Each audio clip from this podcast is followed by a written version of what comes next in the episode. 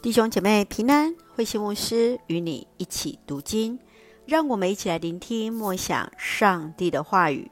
使徒行传二十一章二十七到四十节，保罗在圣殿里被捕。当保罗为解除犹太人的误会，参与拿细耳人的洁净礼，都徒劳无功。从亚细亚来的犹太人，以保罗带着以弗所人特罗菲摩进到圣殿为理由，来诬陷他，煽动群众要把这人用石头打死。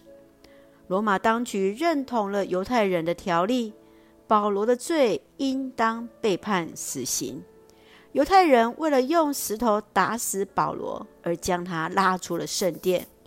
堡垒的负责人是负责耶路撒冷治安的罗马指挥官，他立即派兵丁逮捕了保罗。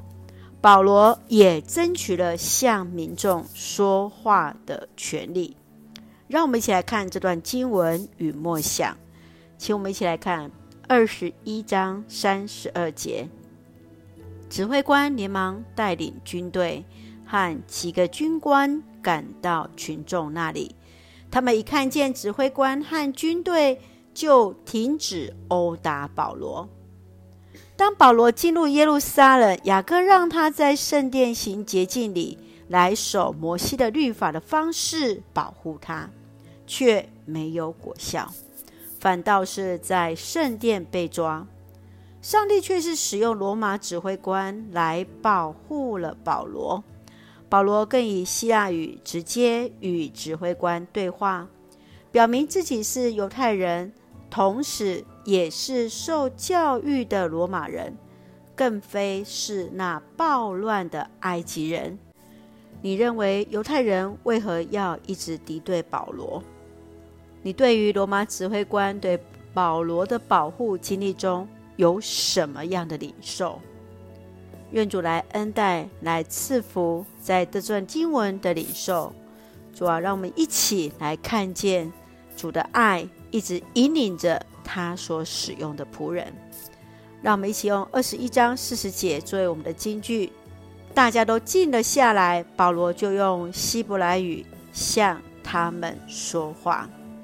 神愿我们无论得时不得时，都能够有智慧为主。来见证，让我们一起用这段经文来祷告。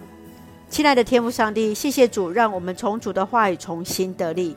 公义真理的上帝，求主来保守我们的心怀意念，使我们不做假见证伤害人，而是能有智慧地把握机会为主做见证。感谢主赐福所爱的家人身心灵健壮，使用我们做上帝恩典的出口。恩待我们的国家台湾有主的掌权，感谢祷告是奉靠主耶稣的圣名求，阿门。弟兄姐妹，愿上帝的平安与我们同在，大家平安。